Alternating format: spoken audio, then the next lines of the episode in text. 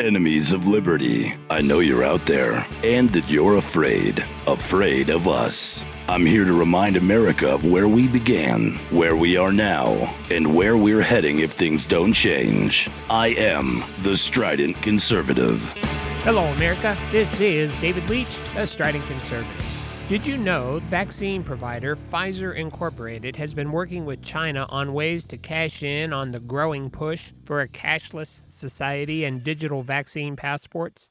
In a tweet from June 6, 2018, Pfizer said it was, quote, proud to stand with China leaders and Alipay, end quote, and that the company was, quote, honored to be a partner in China's Internet and Vaccination Initiative, end quote. Alipay has been targeted by the U.S. State Department as a tool of the Communist Party of China, aiding in its buildup of, quote, technology facilitated surveillance and social control, end quote. Surveillance and social control has been a part of life in China ever since the country developed the social credit system. This is a program that enables the CCP to track, in real time, areas such as medical history, internet activity, bank accounts and credit cards, relationships and religious affiliations, and political activities.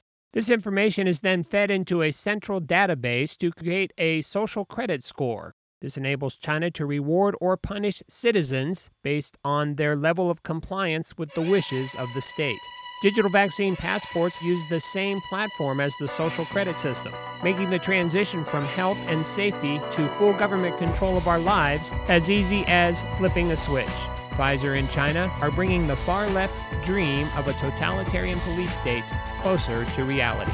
I've written a lot more about this on my website. If you'd like to check it out and let me know what you think, visit stridentconservative.com.